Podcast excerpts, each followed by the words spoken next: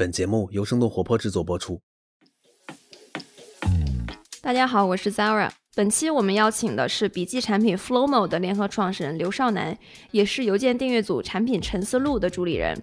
本期节目也是我们跟奇想易播客的一个联动。相信常听播客的朋友们对少南都不陌生了。我和少南有一个共同的特点，就是都非常喜欢输出。少南主理的产品陈思路已经更新了五年，他也始终保持着写作的习惯。我也在公司内部写过一百多篇博客文章，通过写作结识了特别多志同道合的朋友。很多人会问，我也想写作，但是不知道写什么或者从何写起。相信本期节目会给你一个解答，让你重新理解输出这件事儿。我们其实说我很难去输出，很多时候的问题不是我们不会输出，而是我们输入出了问题。很多时候不是我们拼不出来一个积木，是我们手里乐高都不够。此外，少南也帮我们对知识做了一个更清晰的界定。比如，很多人觉得读书就能获取知识，但是书上没有知识，其实书上只有信息。就知识是在特殊工作和行动中运用信息的能力。而对于一个组织而言，在工作过程中沉淀的知识是宝贵的资产。离了你之后呢，公司又觉得损失，那损失的是啥？其实损失的是很多这种过程性的东西。如何才能有动力不断的写作和反思？对企业而言，知识沉淀的重要意义是什么？让我们听听少南怎么说。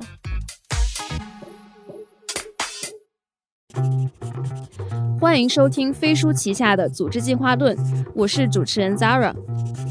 这是一档专注于职场话题和企业管理的播客节目。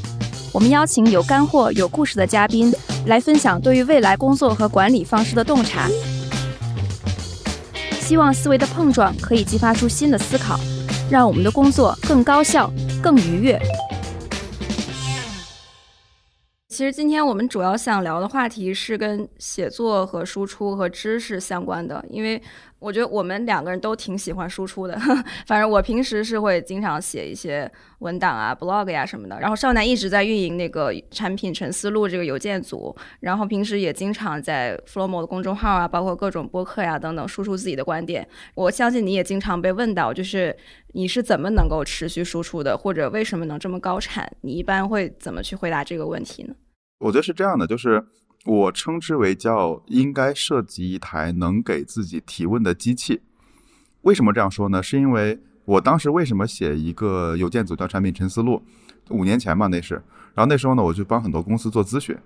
然后呢，很多产品经理说：“哎，少南，你给我推荐几本书吧。”但你想，书其实很厚的，我推荐五本十本，它是消化不掉的。所以我就说：“哎，那我把我经常看的一些文章，一些比较承上启下、结构性的文章整理出来。”好，我就做了这个东西。但是你看，这里有一个细节，就是我作为一个产品经理，我知道我这一路成长是怎么成长起来的，会遇到什么问题。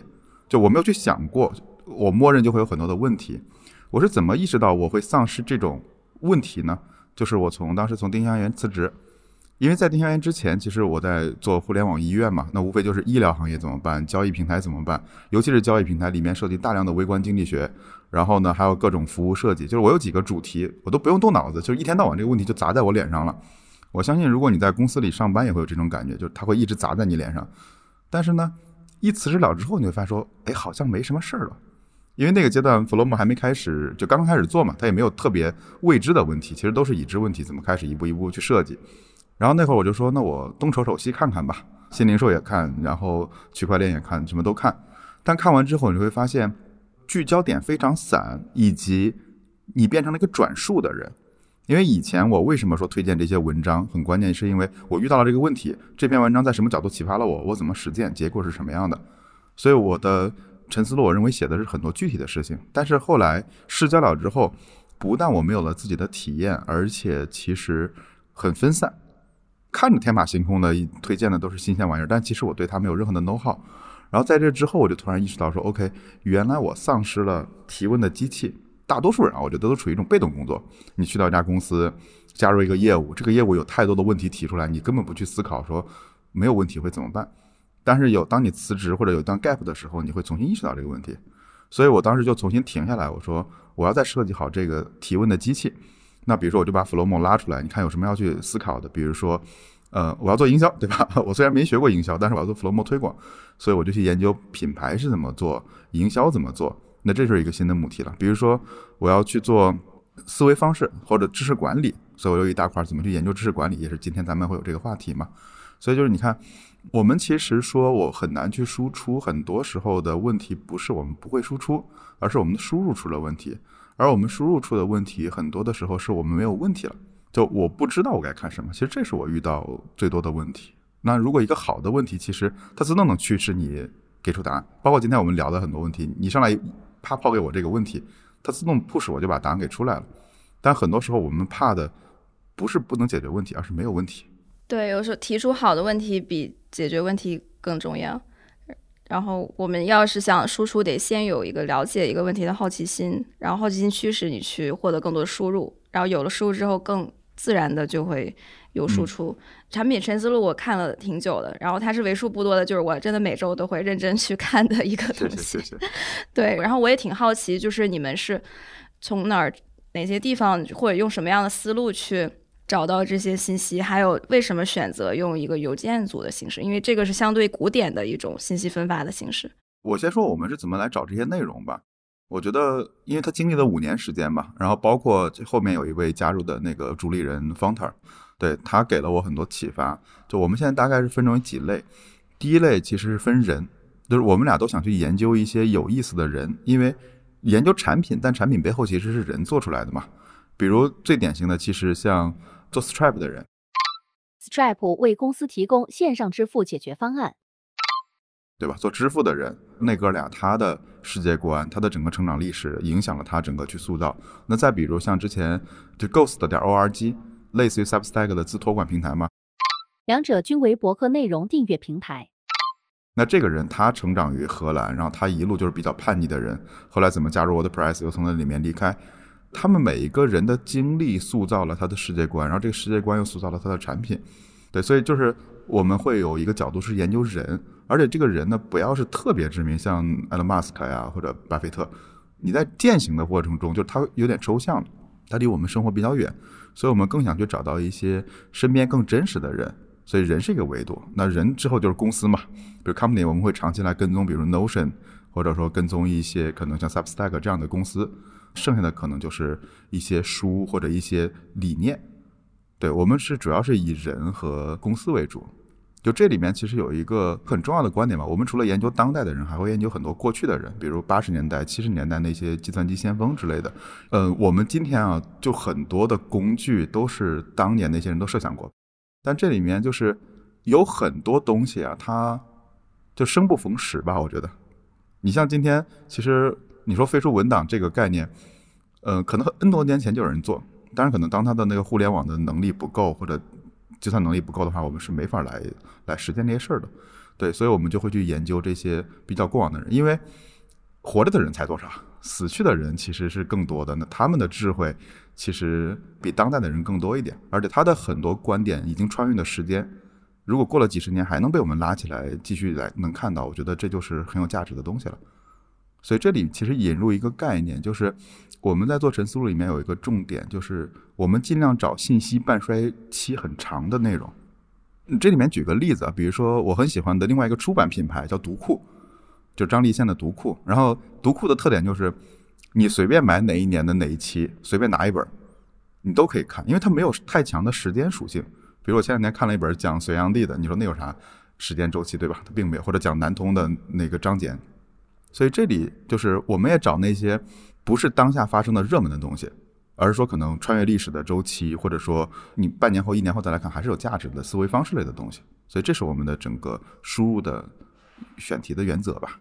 嗯，挺有意思的。其实每一期你自己都会写一两篇嘛，就是像因为你也在创业嘛，肯定是非常非常忙的。怎么找到时间去进行持续的这种写作和输出？那第一就是，那你周日就不出门玩嘛？就我经常一写写八到十个小时，就这个是硬功夫。我老婆那天还吐槽我，她说就是在家单休都好多年了。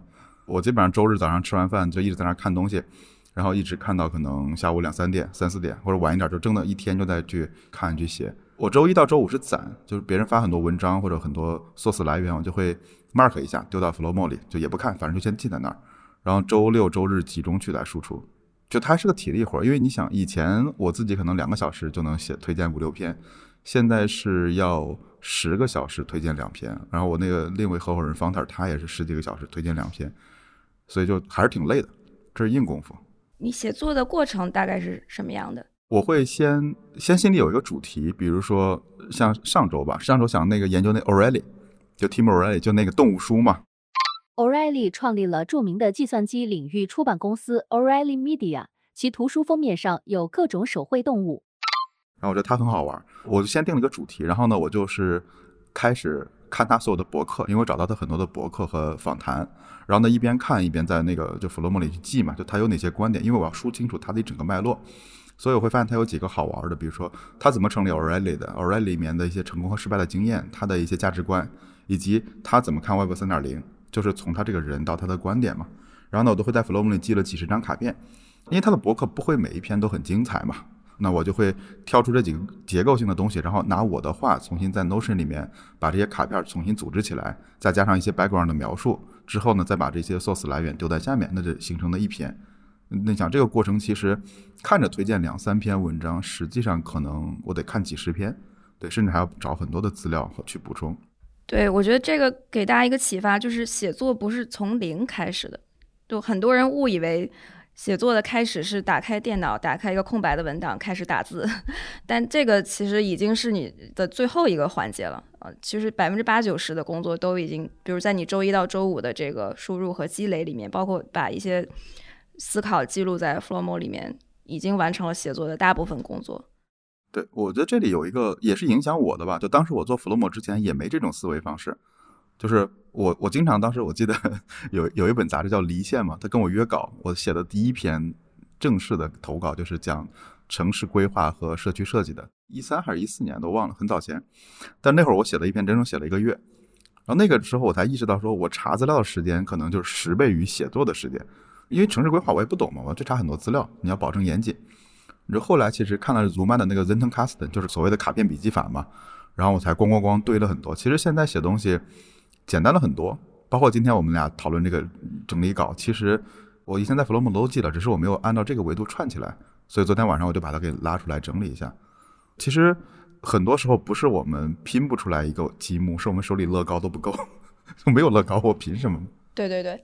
然后我觉得还有一个就是说，很多的创作其实是在别人的观点的基础上的二次创作，而不是说我们完全从零就冒出来的一个灵感，基本上都是看了一个别人的一个什么很好的 idea，然后我突然被激发了。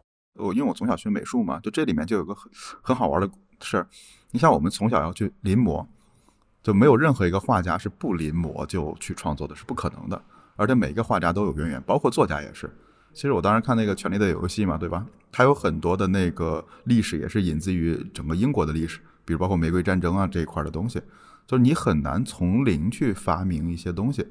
但我们现在就会有一个误区了，你会发现很多人会说：“哎，你这不是原创的。”或者很多人说：“哎，对对，我的这观点好像别人很多人说过了。”我觉得首先就有相同的观点是很正常，阳光底下无新鲜事儿嘛。那另一个就是每一件事儿都是混搭。对，上期产品沉思录里有这个视频，我还特意去看了一下那个纪录片。一切好的创新都是站在巨人的肩膀上的。但前提是你能看的足够多，就你知道该把哪些东西组合起来。比如最典型的就是昆汀嘛，昆汀的电影里面他音乐是没有原创的，就他的音乐全是他去找的别人的音乐，但你就看起来，比如莎士比尔啊，对吧？那种东西就特别爽，那个配乐就一听就啊，昆汀来了。所以这个也建立在你有大量的基础上。还有就是，当我们在进行大量输入的时候，我们怎么把它变成自己的东西？因为很多时候，大家习惯的记录方法是看到一个好的书或者好的文章，然后直接复制粘贴，把好的段落可能粘贴到一个一个工具里面。你觉得正确的做法应该是什么样的？就是怎么把这些东西变成自己的知识？我们把这个视角放在组织里面，这就比较好玩了。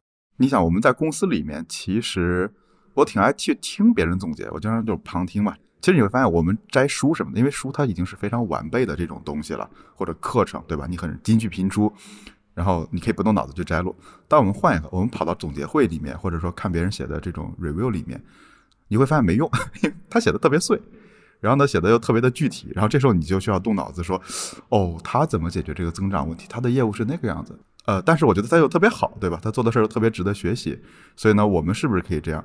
当时我觉得特别搞笑，我们这个团队是做 to C 业务的，就是有大量的普通的人来，妈妈呀这种年轻的姑娘来问皮肤病啊、宝宝拉肚子这些问题，然后另一个团队呢，其实是做药品查询的。就是很多医生是来查查药品啊，或者说我要考个试啊，对吧？这个手术怎么做？他他来学一些课或者查查资料。你看明显两个属性不一样嘛。但是呢，那会儿都二零年吧，你想这会儿大家都说什么抽奖啊、裂变啊，这玩意儿都已经过时的不行了。但是我印象中他们送了一个东西特别火，是送听诊器。然后我就疯了，我说这哪个当医生的没个听诊器嘛？这不神经病吗？然后但是呢，就是你进去挖了之后，你会发现说。第一是这个东西呢，它非常符合这个人群的调性，就很多人其实是有，但他觉得好玩儿，就是这是我们这帮人才懂的这些梗。有了这个之后呢，就是第二呢，大家就会传，因为你听诊器有时候在医院里，就在科室里面，你不能带回家的，你可能家里面带一个或者怎么样的，它是一种身份、话题和专属的这个东西。你想这个东西，如果你抽象过来，在做 to C 的用户里面到底送什么？其实这里面就很复杂了。你像当时比如说，那我们就要做人群区隔，我们要说可能我只针对妈妈来做。那妈妈要什么，对吧？那可能 baby 就是小孩子，他会有什么需要注意的东西？你要送这样的礼物，就是你会发现这个过程中，其实你拿别人的启发，然后来翻译一遍，特别好。所以我觉得在组织里面啊，是最容易考量这件事的，就是就带着脑子去听别人的总结会，包括你们不有飞跃会嘛？我觉得这个过程中，如果能去旁观和能去抽象，就是用你自己的东西把它组织起来，是最重要的。对我发现 我们有一个挺独特的工作方式，就是。比如说，我们每个双月会开双月总结会嘛，但是这个双月总结会，你不仅可以听自己部门的，你还可以去听别的部门的，然后别的部门的人都会来给你指手画脚，然后你也可以从别的部门那儿获得一些灵感，然后就产生一些碰撞，然后可能大家就可以合作出一些项目。我觉得这种部门之间的碰撞和交流还是挺有帮助的。然后说回到个人来讲，我觉得就是也是一个道理嘛。以前我读书是不会质疑别人的，我觉得哎，那都出书了嘛，对吧？感觉很厉害的。但你想啊，你开双月会，肯定一堆人过来 challenge 你吧，对吧？书就是这种特权嘛，反正作者可能已经去世很久了，或者说他在外面你也听不到你说话。但我觉得我们依旧可以去 challenge 去挑战他，去把我们认不认可的地方放在那儿。比如说，你像中国跟美国的这种环境的差异，对吧？一线、二线城市的差异，各个行业的差异，就很难一概而论的，就是他别人说什么就是什么。所以我觉得要有这种挑战的精神和独立的思考吧。对我前一阵在尝试一个记录方法，我不是直接复制粘贴到笔记，而是我尝试用自己的话说出来，并且用语音输入法，因为我发现呃说的时候是更容易把它变成自己的话的，呃，因为我就会假装我要对一个朋友解释我刚刚看了什么，这样就自然转变成了我自己的一个话语体系，然后它可能比写出来是更自然的。很多东西其实我们能记在脑子里啊。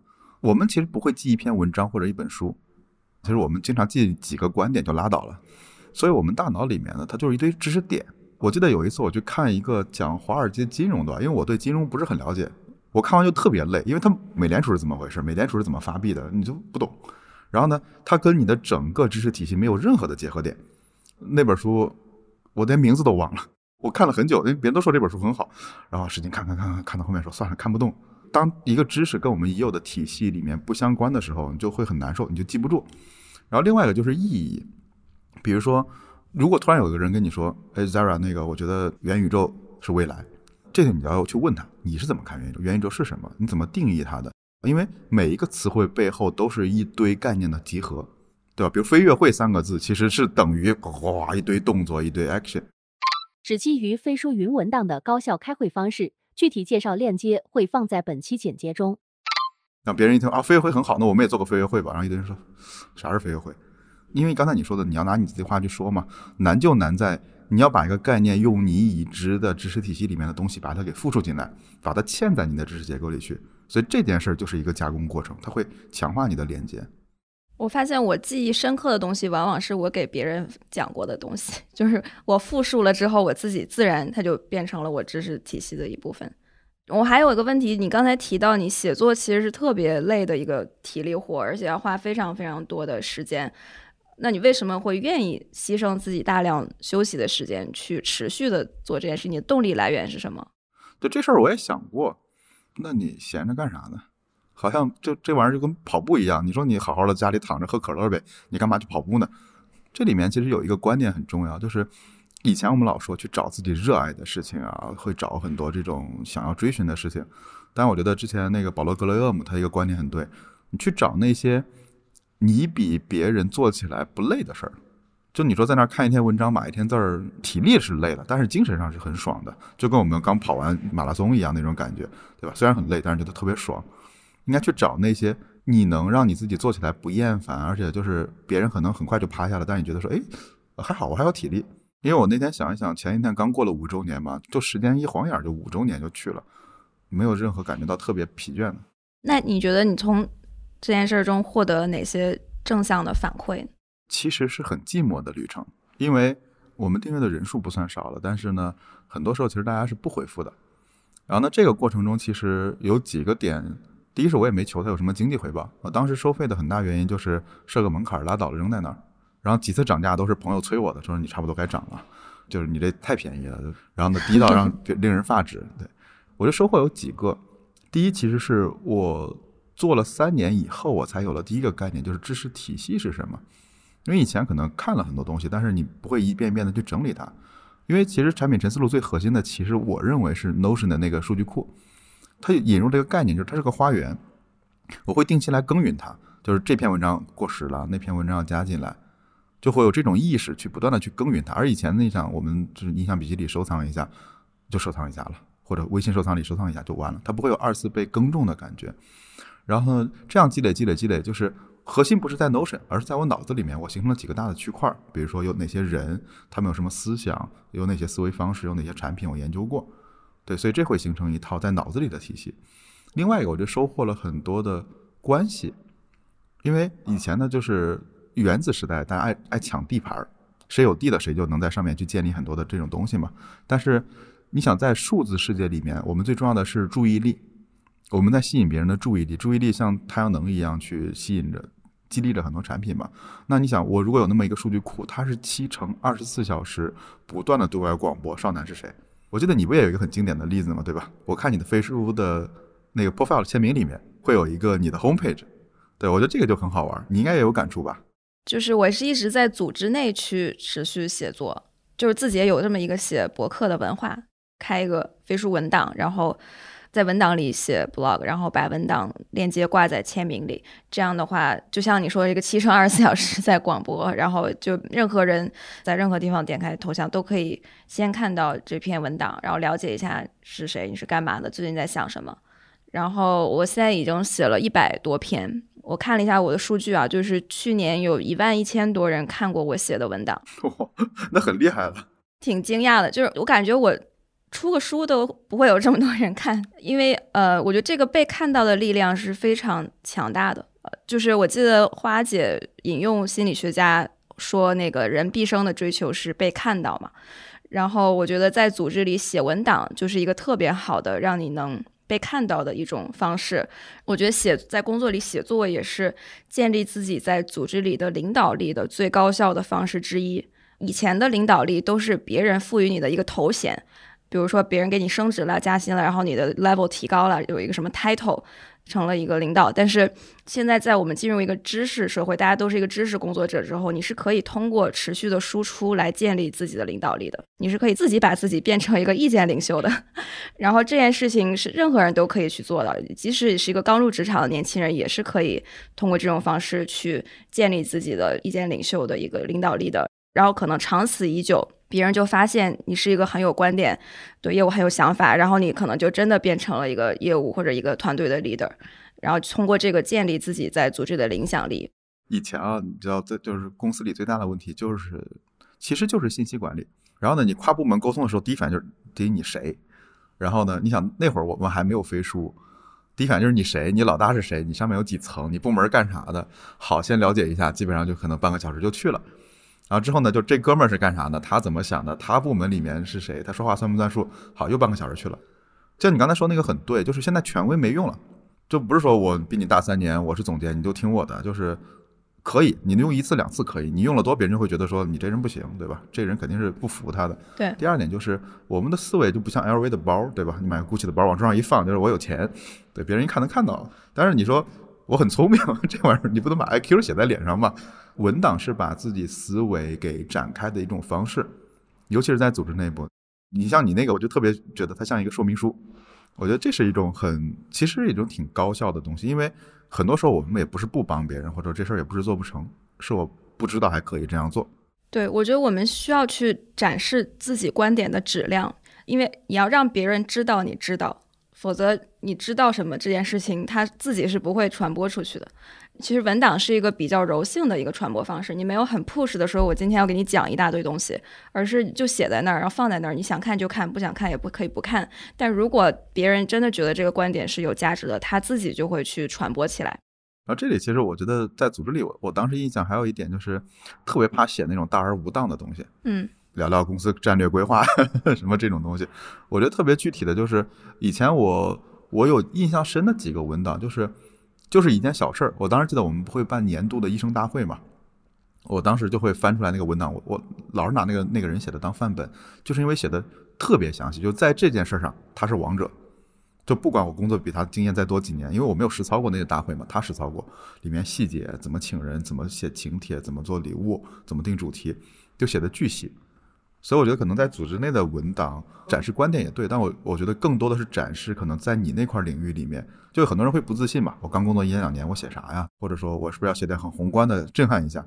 但实际上其实不是，就你把很多自己经手的小事情给处理好，就很厉害了。对，就是关于写啥的这个，也很多人问我，就是你怎么会有那么多东西去写嘛？然后我的一切灵感都来自外部。他一定不是坐在办公室、坐在电脑前憋出来的，他一定是聊出来的。我会每周拜访客户，去跟飞书其他团队的人去交流，去约饭，跟同行交流。一般来说都是聊的时候会突然谁讲了一个什么东西，我觉得挺有意思的，然后我自己又在这个基础上再去展开，然后就形成了一个可以写的东西。如果没有东西可写，说明就是需要走出去。这里面可以反过来看吧，就如果你没有东西可写，问题不是你写的问题，问题是你的输入出问题了。所以我觉得就是控制输入才能更好的控制输出嘛。对，然后我觉得输入有很多来源，它可以是你看的东西，也可以是你日常跟人这种交流。然后我觉得跟人交流这个，我认为它是一个更难得的输入，因为这些真正有价值的信息往往在人的脑子里，而不 就很多时候它不在这些书本上。其实这里正好你提到一个概念，我觉得就是所谓的过程知识嘛，但这个翻译不不太好，叫 process knowledge。为什么我觉得就是这种文档类的工作很重要嘛？因为之前其实你说你你在厂里面搬砖嘛，就是做体力活，那没关系，因为生产资料都在那儿，照着操作就行了。但你想知识，比如说举个不不恰当例子，就突然间在让你你不干了，对吧？然后你任何文档没留下，那对公司来讲是个巨大的损失嘛。而你说你也没有留下什么。就所谓的伟人般的思想，咱也不可能产生这种东西，咱都是普通人。但是呢，离了你之后呢，公司又觉得损失，那损失的是啥？其实损失的是很多这种过程性的东西。你比如说刚才我举那个医生大会的例子，就是提前多少天请人，怎么找场地？哎，你说我们要办个一百人的会场，我去怎么找场地？用什么网站？哎，真为难。今天我丢给你，你也会很头疼。所以呢，我们为什么愿意跟人聊很有意思？就是具体的人，他往往掌握了很多这种。分散型的过程型的知识，所以我们会看到很多很好的创业者，就是像我那几个老大哥，每次一创业就会跟我说：“合规了吗？税务问题处理好了吗？怎么处理呢？”就这些事情，你想书上其实不太会给你提。创业者都是要找到一个使命、愿景、价值观，都要找这些东西，对吧？你要 fighting，你要哦就拼了，对吧？但实际上你问很多老大哥，他会说：“啊，这个地方你注意一下，会有什么问题？那个地方会有什么审核的问题、监管的问题，对吧？”合规的问题，他会提醒这些事。这这里很好玩，你跟谁聊聊得很开心，你会发现这个人他往往有很多具体、很多很具体的 case 和案例。但你跟谁聊觉得聊不动，你就会觉得说，那其实这个人多半他是比较空的，他会给你讲很多大而化之的概念，但无法具体到细节里去。对，所以我觉得这里就是一个很重要的概念嘛，就是其实我们跟人聊最重要的是获得具体的过程性知识，书里面很少，大多数书是没有的。然后另一些就是我们在日常沟通中会得到这些东西嘛。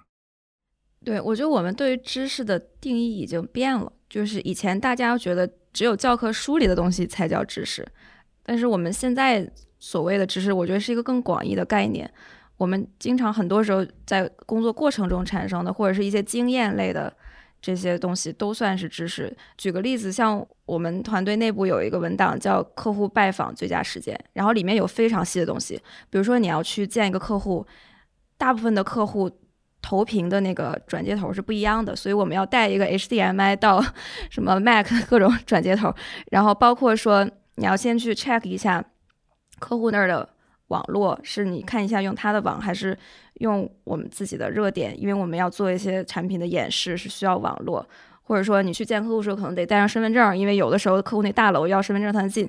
就这种事情，它传统意义上就不会我们把它看作知识，但对于我们的工作来说，这个就是一个非常重要的一个经验，是应该去被传承和学习的。其实我觉得，就我们现在组织里越来越多有价值的知识是这种形态的，那我们就需要一个。呃，方式把它从大家的脑海里挖掘出来，从原来的隐性的形态变成一个显性的形态，比如变成文档的形式，让它能被检索、被存留、被二次的消费。我记得之前其实德鲁克说过一个很重要的观点，就是书上没有知识。就是很多时候我们说，就我不喜欢很多这种很功利性的读书，就是我读了十本书、二十本书，其实书上只有信息。就我回到刚才讲那个例子，我我去读那本金融的东西。其实我我就看看，就随便看看，就当个跟读小说没啥区别，因为我也用不到嘛。就知识是在特殊工作和行动中运用信息的能力。就像你刚才说的，我要去拜访客户这件事儿，我要做哪些准备？这是我说我对拜访客户很有这方面的知识。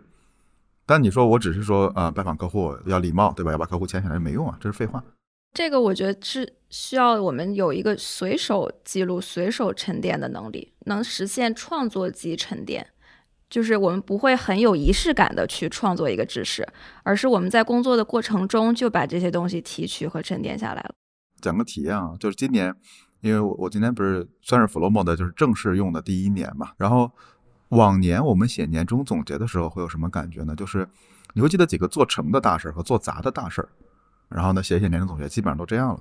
呃，我我很多年都是这个样子。然后呢，今天我用 Flomo 就翻嘛，我就翻我整个 timeline 上 Flomo 这些个产品我做了哪些决策，我们团队做了哪些决策。我会发现有一个非常有价值的东西，是我们做了很多决定去不做一些事情。我们当时花了很久去讨论，但最终我没有做。所以呢，你在年终总结，你往往想不起来它。但其实恰恰是这些我们没有做的事儿，才塑造了我们。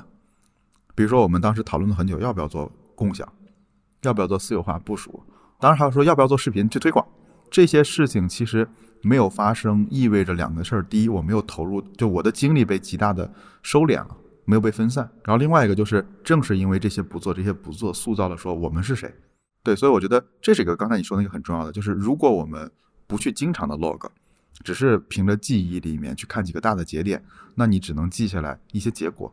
而这些过程被丢失了。我今天拿 Flomo 就经常会记一点，就每天或者会记两三条，我这事儿怎么想的，这事儿怎么看的。然后呢，一方面能看到自己打脸的瞬间啊，当时抱期望那么高的事儿，最终是做砸了。第二个就是哦，原来那事儿我们已经想了很透彻，最终不做，但是还是会忘的。所以我觉得其实很多人会很严谨的说，哎，这个 Flomo 的东西要不要删啊？什么永久笔记啊？我经常说你别 care 这件事儿，就你就先记。因为如果你做互联网产品或者写代码，你就知道 log 挺重要的，即记录开发日志。但为什么要有 log？就是有了 log，我才能去查哪出 bug 了，才能去查是什么状态。对，所以我觉得计算机是可以这样做，但是我们人脑很难被 log。所以我就有时候觉得，就写 Flomo 就跟写你自己的 life log 一样。对，我觉得它是让我们降低这个记录的门槛，然后让记录成为变成一个没有压力的事情。这个让我想到。就是飞书在这个层面也有一些相关的功能，比如说妙记，就是我们那个自动把音视频转成文字那个，呃，对。但是大家大部分人只觉得它是一个会议纪要的工具嘛，但是我其实认为妙记是一个知识沉淀的工具，因为它能做的是把我们的口头的知识沉淀成书面的知识，就像你说这种过程性的知识，就没有人会把它手动写下来的，大家更容易把它说出来。我们可以找一个，比如说很厉害的同事给大家做一个培训和分享，那这个就是一个很有价值的过程性的知识。我们通过这种语音转录成文字的形式，然后你还可以一键把它导出成文档，一键存到知识库里，它就变成了一个组织的、可以沉淀、可以检索的一个书面型的知识。就是如果真说这产品，我还挺喜欢的，因为之前也用过几次。可能唯一的有一个问题就是它不能直接入库，翻译的文稿一定得稍微找个人整理一下，因为我们的语言有大量的冗余沟通。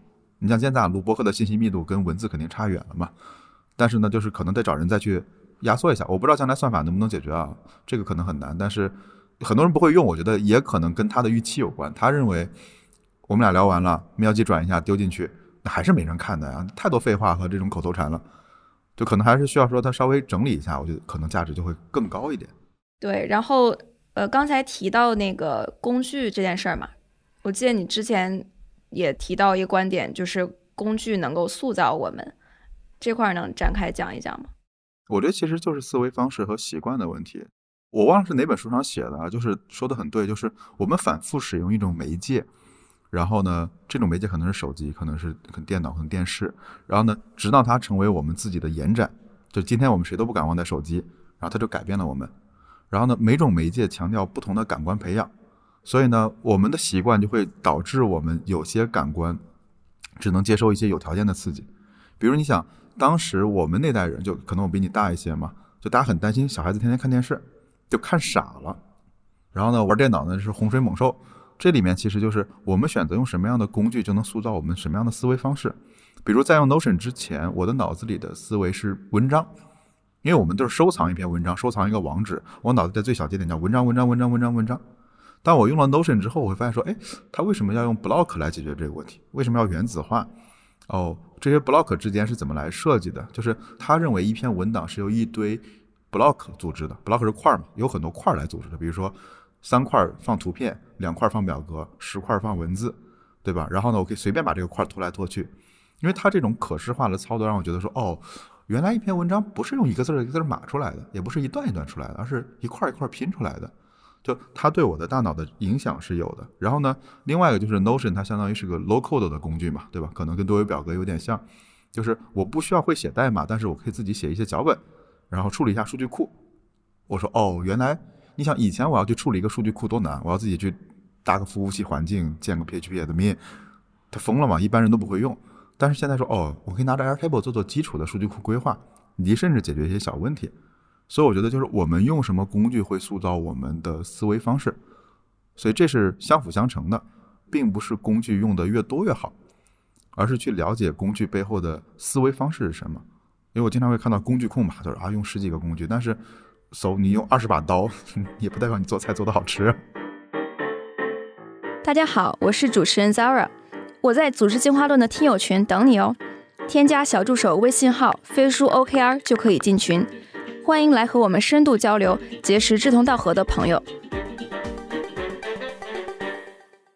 那你觉得 Flowmo 所代表的思维方式是什么？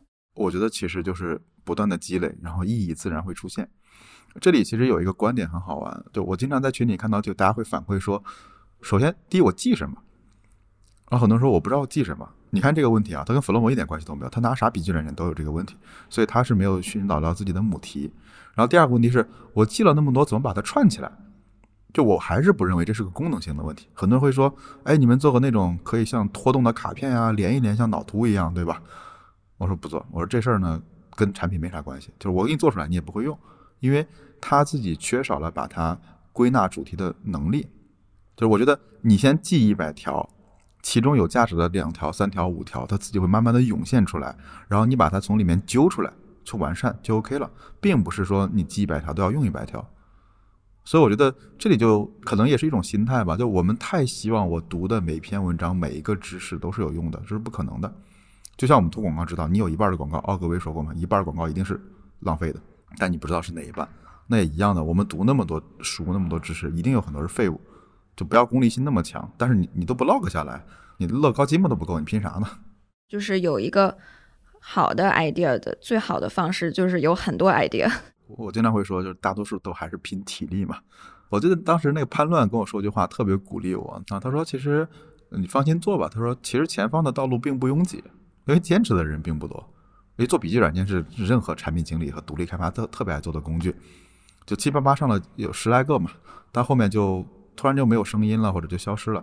就真的能坚持的人不多。所以我觉得。”你看我刚才讲的陈思路的五年也好，或者说做弗洛姆的理念也好，就都很朴素，他像个老农民一样，就一锄头一锄头一锄头的去锄它就好了。对，我觉得因为是一个有观点和有灵魂的产品，然后只要你这个观点一直在，就是我觉得大家会持续的被它吸引。很多人是没有这种定力，我觉得就可能什么火就做什么。嗯，你说到这个，我觉得正好分享三个观点吧。哪三件事儿对我很触动，让我做起来了 Flomo？我觉得刚才你说的有一个很重要的，就是如果你没有观点，你就不值得被关注。我觉得这是一个这篇文章非常影响我，因为呃，他是那个谁，那个 Basecamp 那个创始人，他们又做了一个产品叫 Hey.com，是个邮件客户端加邮件服务。你说都都二零二一年了，这邮件服务有什么火的吗？但不，就是他那个产品就叫的声音很大，因为他认为说现在的邮件都被截止，叭叭叭，他说了一堆观点。就他的观点就是说，这个时代我们复制 code 其实代价很小。就我觉得 Flomo 啊，就是放在飞书团队里面，可能两三天就做完了。但是呢，很难复制我们的理念，因为整个飞书的框架是为了企业去服务的，但是呢，Flomo 是为个人服务的，所以呢，就是你不能去复制我的理念。我们的目标嘛，不是卖给所有人，你就卖给那一小撮人就行了。所以这是第一个影响我们的，就是如果你没有观点，你就不值得被关注。我们希望有独特的观点，引发强烈的共鸣。这里面还有一个案例，就是有志有行的梦岩嘛。就他们的那个价值投资这套理念也带了很多的同路人，我就天天催他说：“你赶紧让我投。”然后第二个，我觉得其实是跟这个有点像的，就是我有观点，然后你会引发的很多共鸣，对吧？那你怎么保持一个长期的沟通？所以这里面其实是那个呃谢家华，就已故的一个创业者谢家华，他创业的 Zippos 被亚马逊收购了，所以他有本书有点老了，叫《三双鞋》，然后它里面有一个观点，我认为是非常对的，就是我们经常会说 LTV 是多少？用户生命周期价值是产品从用户获取到流失所得到的全部收益的总和。一个人的 UP 值是多少？UP 值十块钱。一段时间内单个用户贡献的业务收入。你感觉这些人都是用过机器，但他们是人呢，但不是机器，他们是人。那你想，就是，呃，我为啥我会亲自在群里面做做客服？虽然很累啊，就每天要花不少时间，别人会说这浪费时间，但我不是这么认为，因为我们现在不是有红利的阶段了。就很多人会不信任你，那他怎么一点一点信任你？就是跟你一次又一次的沟通，然后呢，看你写的东西，然后慢慢相信你。我相信你的文档也给你带来很多这样的价值，就是你的文档帮助了很多人，别人会来感谢你，继而说：“哎，Zara，我们合作一下吧，对吧？”他对你的 trust 度非常高，所以我觉得是整个客户的 LTV 是动态的。随着我们不断的跟用户通过各种渠道的不停的沟通，然后能建立信任，我跟他建立的信任越多，跟他在一起的消费的总额就会越多。所以其实沟通是建立信任，而信任带来更多消费。所以我们的付费率超出我预期吧，我不能说那个具体的数字，但是至少比我最初的构想来讲超出很多预期。我认为社群和沟通带有很大的这个价值。然后呢，这是这两个了嘛？当然还有一个是最底层的产品的设计，就跟飞书有点像，但我觉得飞书做的是对的，就是呃很多思维工具，我们大多是公共类的产品，公共产品就是说谁都能做。但是你想，如果今天我们再做一个。这种土度软件或者脑图软件好像没啥用，就用户会觉得说这两个滴答清单 S Man 的已经很好用了，我干嘛还要再去用你，对吧？而一旦你发明一个新的番茄钟，分分钟就被人抄了。比如说你的飞书的 OKR 这套体系，对吧？它是一个典型的，是另外一面，就是不定位于新奇的交互，而是紧密的跟现有的生产模式进行结合。你需要有大量的培训，所以我觉得这是一个很重要的观点。那篇文章叫《我们如何开发革命性的思维工具》。文章链接在本期简介中。但这里面最重要的其实就是你像 Adobe，你像 Autodesk，包括你像现在很多的 SaaS，都是需要有很大的运营体系嵌入到你的工作流里去。所以我觉得，那当时我们 Flomo 就选择了说，我一定要把运营做得重一点，对，一定要去做那些用户能长期留存的内容，因为这样随着他用的时间越久越有价值。就所以刚才说的三个点嘛，就是第一你要有观点，然后找到同路人。第二呢，其实找到这些同路人，你要跟他长期的沟通。然后第三呢，其实你要去做那些能长期留住他、嵌入到他的生活里面，对，这样你才能有长期的价值。所以我觉得这是三个观点塑造了我们所谓的 Flomo，塑造了我们的社群和共建的这些理念。我觉得 Flomo 给我感觉是一个很真诚的产品，我觉得是很慷慨的，会分享给用户创造价值。这个价值不一定是他非要用产品才能得到的，就是我可以去通过。比如说看各种内容，就是我本身也能学到很多有价值的东西。然后可能有一天我就决定用了这个产品，所以我是先被这个它所代表观点吸引的，然后对这个品牌产生一些信任。我那天跟我合伙人那个 Lettery，我们俩在聊，就是我们做 Flom 这一年有一个行事原则我们遵守了，就是诚实。这里经历过几个事儿，第一次是我们当时一周年的时候要怎么写文章，然后我写了一篇文章，反正言下之意就是，哎，帮我转发一下嘛。但是我把它藏藏藏藏藏藏在了后面，然后写了很多这种很煽情的东西。最后他说不好，他说就是不真诚，因为你不真诚的东西你是能看到的。比如说你其实你想那种天天让人买会员或者怎么样这些东西，其实用户一看就看，用户又不傻，你骗他一次两次可以，但长期又不傻。所以我们重新理解了就诚实这件事儿嘛。以前我觉得诚实是我不骗人，但后来我们是这样来看：第一是冷静来看待各种事物，平常心，不去执念。你说 Flomo 他就做不大，对我知道，我没有那个那个妄念，就是你说这事儿对不起，我真做不到，我也不骗你，我也不许那个愿。那第二点就是我不欺瞒，那这个是最基础的诚实嘛。然后第三个其实是通过诚实的沟通来约束我们自己，我就要做这些事儿，然后我我已经对外公开了这些说法，我是不能做的。比如我已经对外说我不做土 度了，然后我在里面再做个土 度，我不是打脸吗？那反而其实这些东西能约束我们，所以我觉得诚实是它是一种方式，我们选择了这种方式，因为我们认为这种方式长期来讲是收益最高的，对它不值得被夸耀，它只是一种选择而已。因为我也在一些 Flomo 用户的群里面，你们有多少个这样的群？然后你自己每天会花多少时间在里面跟用户沟通？我估计将近三百个了吧，我没仔细算过。因为我们的群里有很多热心的那个共建者嘛，就有很多问题他们就解决掉了。那这里依赖于我们本身有一个很详细的文档，就他们自己会看文档，会丢链接过去。然后我是每天大概有半个小时到一个小时处理一些，比如说订单问题或者一些可能那些共建者解决不了的问题，我会每天刷一遍。最近聊的少了，像刚开始做产品那会儿，天天泡在里面，就会做很多的用户调研和用研方面的事情，我会在里面做很多。你们的群叫共建者，而不是用户群，为什么取这个名字呢？这事儿源自于有志有行的梦妍对我们的影响。我们当时还没心里很没底儿的时候，然后呢，他就让我们去北京，说愿意支持我们，说如果缺钱的话，他也愿意投资。他就引入概念叫同路者。我说什么叫同路者？他说其实你看，你做一家公司，那些员工。那些投资人、那些用户，他都是跟你一路向前同行的人。首先，你很知道你要去哪儿，慢慢就会有这些人聚到你身边。有些人也会离开了，因为他要去别的地方。但是呢，你的方向越明确，然后你坚持的越久，你身边这样的人就越多，而他们也会帮助你很多。所以，并不是你领导他们，而是你们一起往前走。对，所以我觉得这是让我。挺触动的吧？我觉得，当然这这个名词 梦妍已经用了，我也不想白嫖人家的，所以我就说，那我们就一起来共建这些事情吧。就重新定义产品创作者跟用户之间的一个关系。我估计你们也是，因为我之前也提吐槽过几次飞书嘛，然后你们就马上就有人来加我，然后就来说，哎，怎么回事啊？怎么办？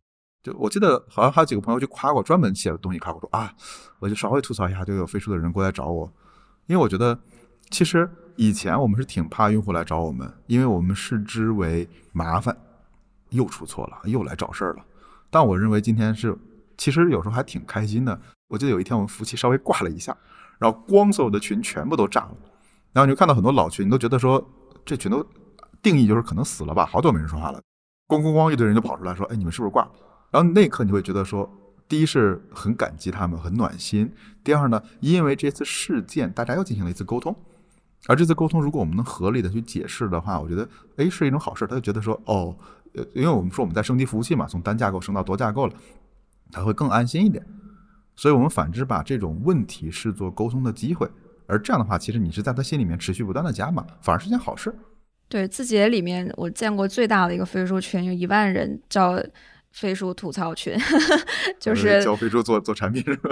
对，就是每天有十万个自己员工教飞书做产品，真的是有每天有几百条 bug 反馈、产品建议等等。然后我们会有产品经理值班去在那个每条留言下面回复，然后处理。对我们还建了一个 bot，就是相当于我提了一个 bug 之后，假设它是一个文档的 bug，然后立刻会有一个文档的机器人。把我拉到一个跟文档产品经理的群里，然后那个产品经理会在群里去处理和解释，对，就已经自动化的一个流程。就是我觉得用户视角永远都是难以获得的。那如果有用户愿意主动来帮我们获取用户视角，那是非常可贵的一件事儿。对，因为我我给你讲几个具体例子啊，就是很多人会说，就就挺割裂的，因为你想我身边做产品的人很多，然后就是互联网圈人很多，就他们会天天提说，为什么 Flowmo 不支持双那种。双链，不支持 Markdown，不支持脑图，不支持拖拽，巴拉巴拉，不支持一堆东西。我刚开始肯定也会受他们影响了，就是尤其是前半年创业的时候，会觉得说，哎，Flomo 是不是太土了？就是说这破玩意儿，对吧？是太 low 了，就一点都不高科技，就内心很一度很沮丧。然后你知道我现在在处理啥问题吗？天天一堆人进来说，请问去哪里下载客户端？我说去去应用市场里面，应用市场是那个商店吗？我说啊，是的。对，然后呢，下载了之后，请问我怎么用标签？我说标签就打个井号。他说哦，我打完井号，然后呢？我说输标签名字，然后他就输了三个字标签名。我不是说他怎么地啊，我是觉得你的用户群越扩张的时候，你越会发现，其实大多数人的很多普通问题都能难到他，就真的是很普通很普通的问题。就我不是说互联网人就聪明，而是说别人有他擅长的地方，他在互联网这块正好恰好是弱的。而我们要解决它基础的问题，往往不是在于很高科技的东西，而就是一些很朴素的，怎么注册，怎么使用，怎么去上传一张图片，就真的是这样。你怎么理解用户成功这件事儿？用起来就算成功吗？我觉得是给他带来价值。你看我们的 Flomo 的公众号上会有一个特点，就是我们刚开始的时候，我很喜欢去转，就是大家夸 Flomo 的话，哎，就是 Flomo 这款很好，我教你怎么用。后来我觉得这样不好，我一直在关注一件事，就是你用 Flomo 做了什么。比如他给你生活带来哪些改变？哪怕这篇文章里面就没提弗洛莫就是哎，我做了个月度总结，然后八八八记得，最后可能说了一句，哎，就是我我之前都记在弗洛莫里，现在拼了一下，哪怕提一句话，我们都很乐意去转发，因为我相信你们做客户成功也是，不是说他用了飞书就完了，你是希望他真的给他组织带来了很多价值，因为你的贡献一定要比你的回报高，这样他才能长期的合作嘛，或者长期的用下去。所以我觉得客户成功是你创造了一个比他。为你支付更大的价值，你们才能更长期的去合作。对，其实我们对于客户成功的理解，他们不仅仅是要教客户怎么用飞书，更多的是根据客户他自己的使用场景、行业的业务的一个独特的场景去定制一套他的一个效率解决方案，并且帮他落地。不仅要要用起来，还要用好，还要产生业务价值。包括说像 OKR 就是非常重的一个东西。大部分人他即使拿到了这个系统和工具，学会了功能，还是不会写 OKR，或者还是不知道怎么把你的工作模式转移到一个以 OKR 为中心的工作模式上去。这个其实需要很重的一个培训甚至咨询服务的。我觉得这就是一些慢慢慢慢建立的壁垒吧。我怎么去抄你这套培训体系呢？以及你跟他就是花了这么多精力里面去去组织起来的这些隐性的知识，我是不知道的。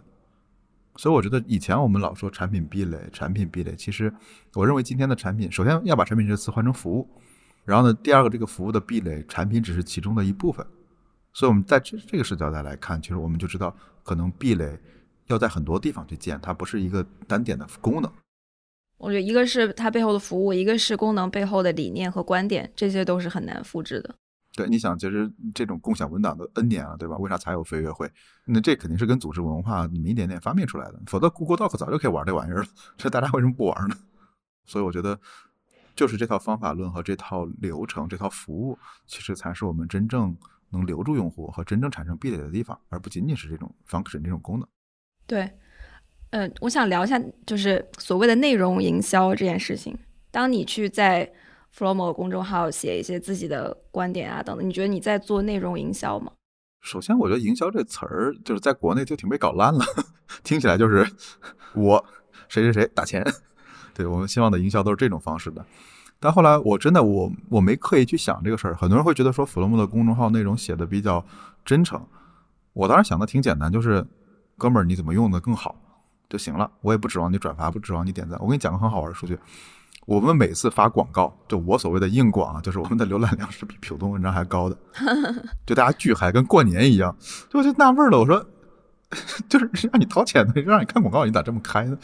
但是我觉得这里有一个，第一是，呃，我们最好的几篇阅读的，其实都是在声明我们不去干什么的事儿，比如当时那个我们怎么做长期主义，我们为什么不融资，我跟大家沟通，以及我们周年的时候，我们这一年经历了什么。所以我觉得就是。嗯，我觉得内容营销里面有几个点吧，也是那个 Preo 他的一个观点，就国外有很知名的那个作家。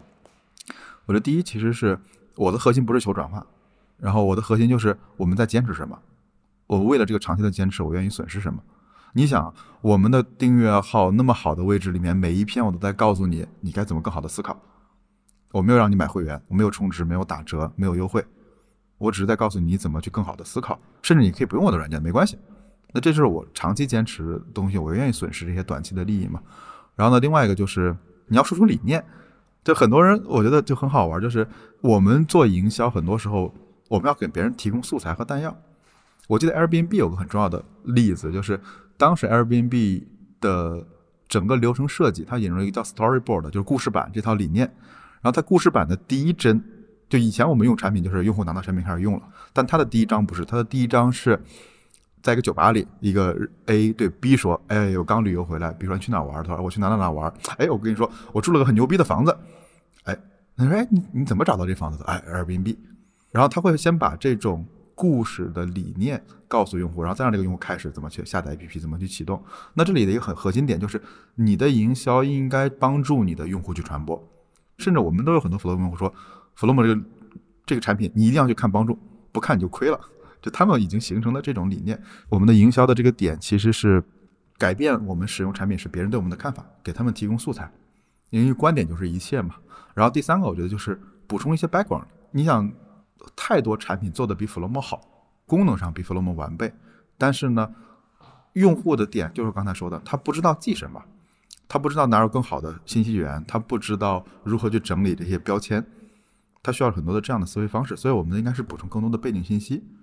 所以我的一直觉得，至少对我们来讲，内容营销不是求转化，对我从来没求过这件事儿，而它是帮我们去建立声誉，帮我们去补充信息。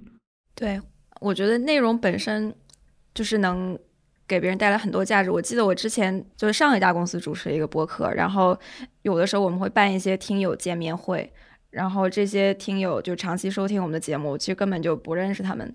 但是我们见面的时候，大家就非常的热情，就好像认识了很久一样。然后他们会非常主动的去给我提供各种各样的帮助。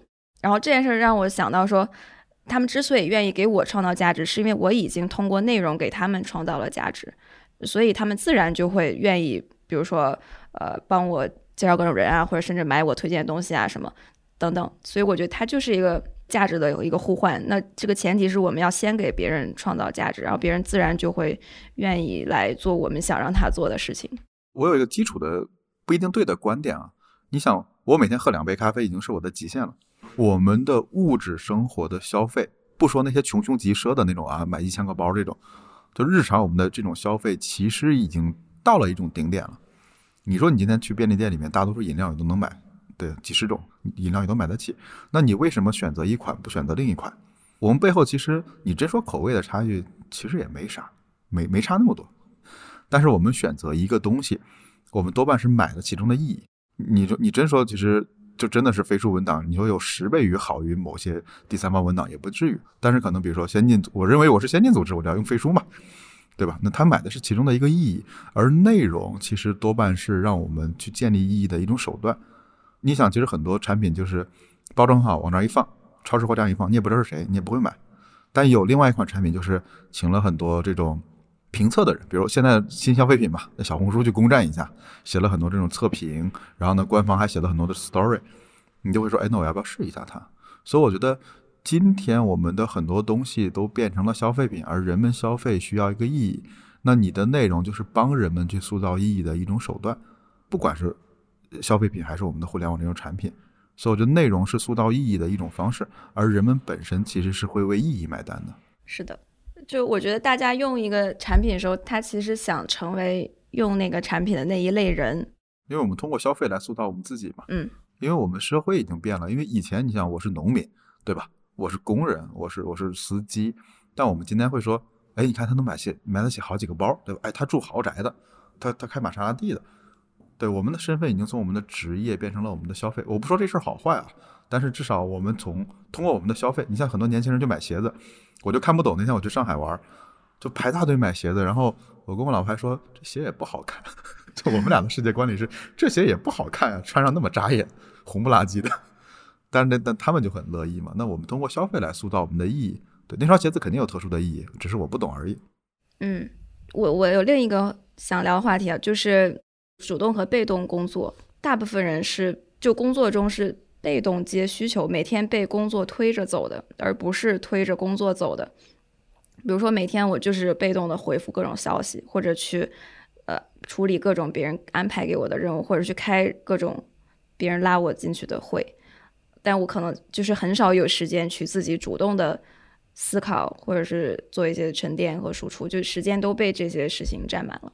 对你对这个是怎么看的呢？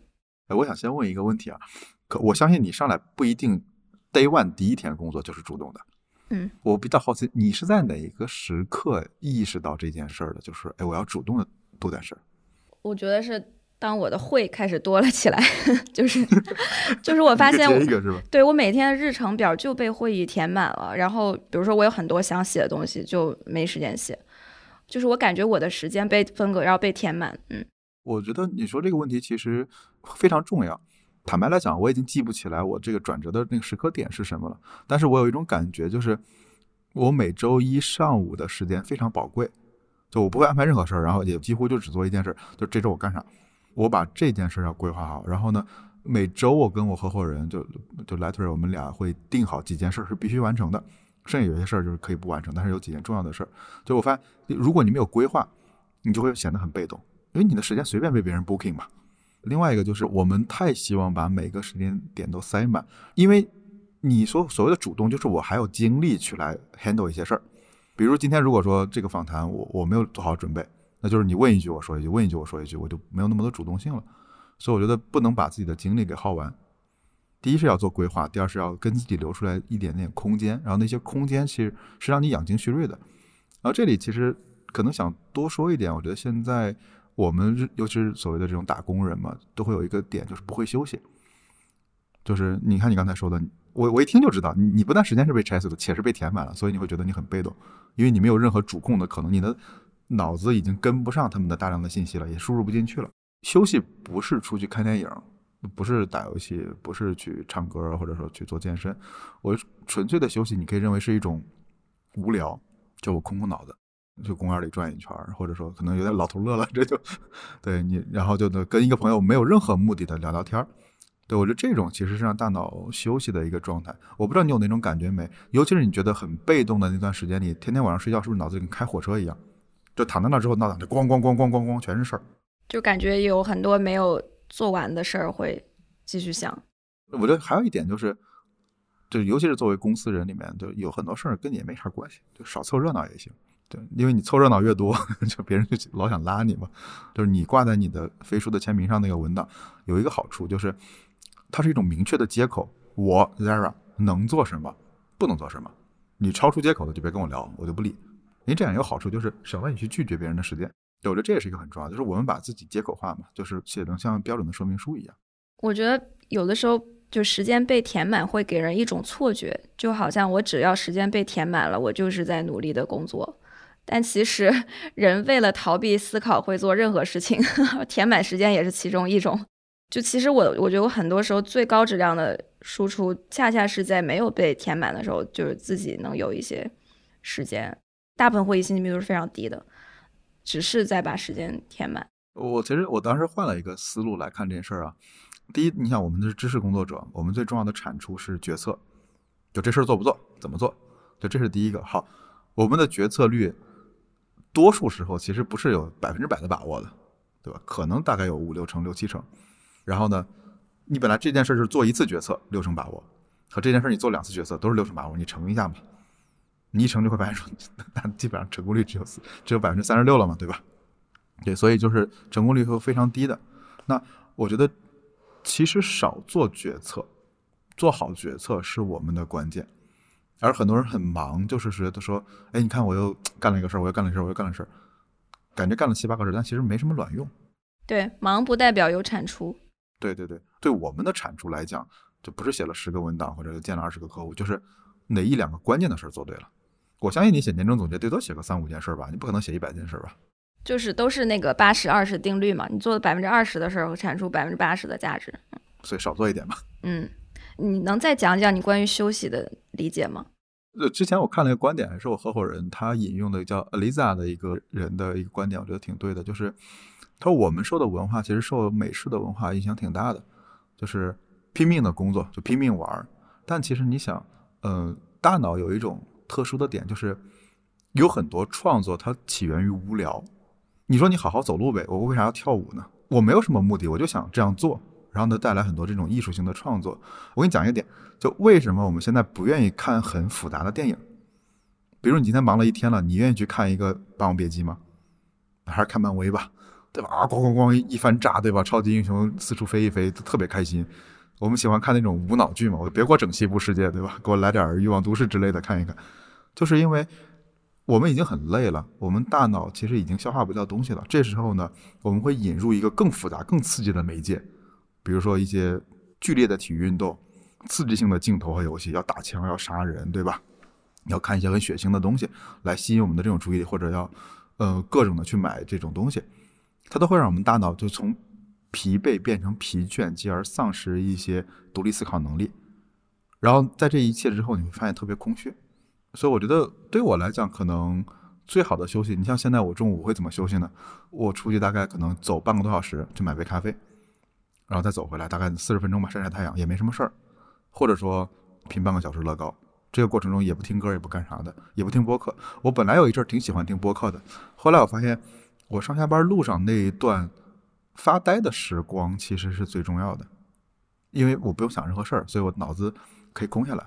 以及还有一个细节，我那天去山里面，我会发现，你随便蹲在路边的任何一个花坛里面或者小溪里面，你能看到无穷多的变化，你就盯着那个变化看好了。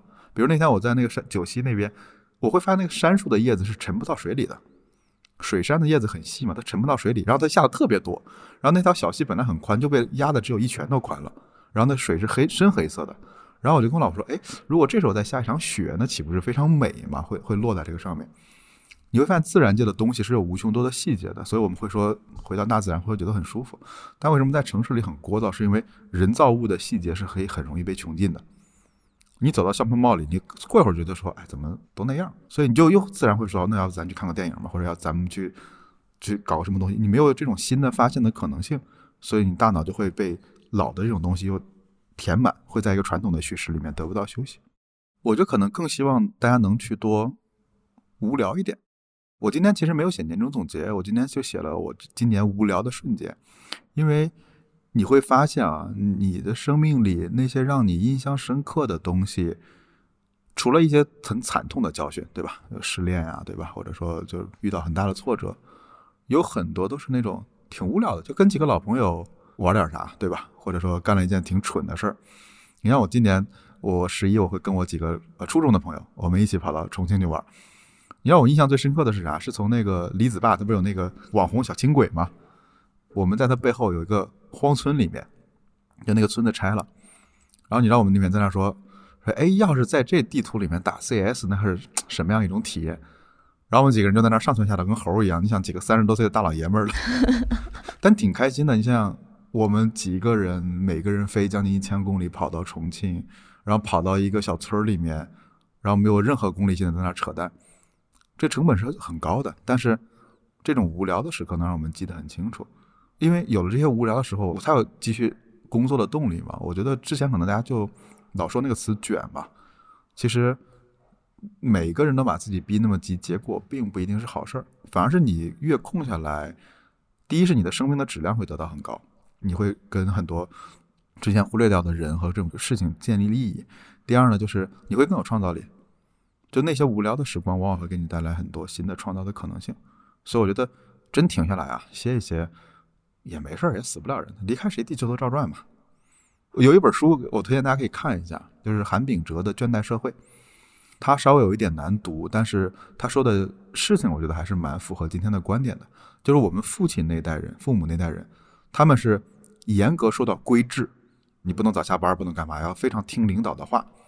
而我们这代人变成了叫功绩社会，就是我们太努力了，以至于我努力给别人看。